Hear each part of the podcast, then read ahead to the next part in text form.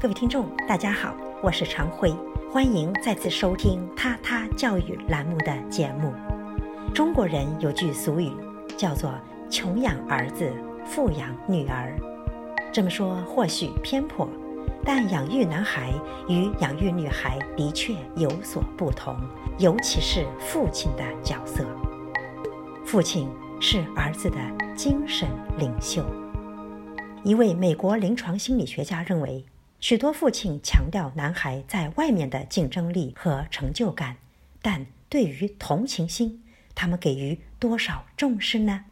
难道温馨的家只是个吃住的场所，而非男孩的用武之地？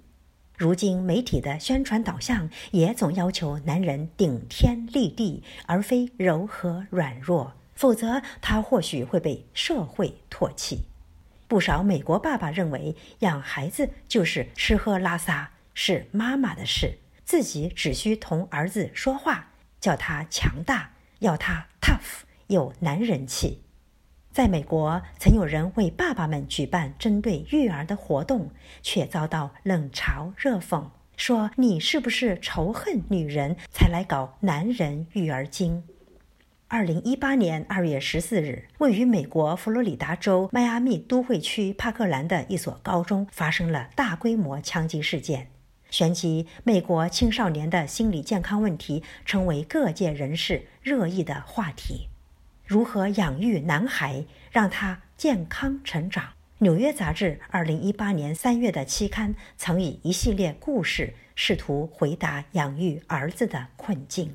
登载的几篇文章，包括对不知如何回顾父亲给你的教育的反思。他不理人了，他终于对你大吼大叫。当他喜欢枪支时，他爸去世后，当他变得暴力时，倘若你被以另一种方式抚养，当肯德里·克拉马尔给了他发声的机会时，以及当他成为受害者时。这些文章从不同角度讲述了身为父母养育男孩的无奈和挑战，也给出了力所能及的答案。比利时的 TED 演讲明星 Esther Perel 是个夫妻顾问，在养育男孩方面，他看到了眼下世界一个更大的问题，即男性身份的脆弱性。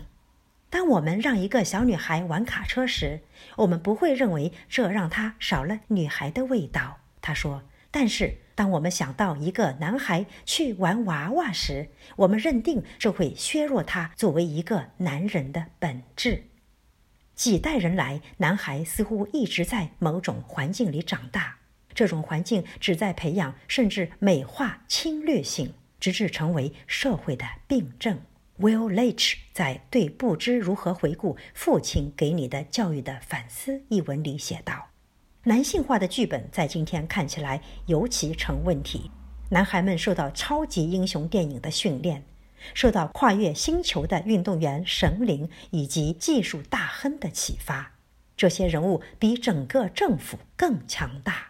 男权和侵略性毒素般贬低着我们的文化。”人们很难不注意到，现在的世界正在蒙受侵略性和欺凌行为的影响。被教育成必须强大的男孩，一方面压抑着自己温存的一面，色厉内荏；另一方面发现很多女孩在学校比自己优秀，心里很不平衡。这样成长，人格很难健全。中国教育专家尹建莉女士曾指出，母亲的强势会让儿子选择无条件逃避，并在性格方面变得懦弱、胆小、孤僻、自卑。那么，倘若儿子逃进父亲的天地，父亲这个精神领袖该如何教育儿子？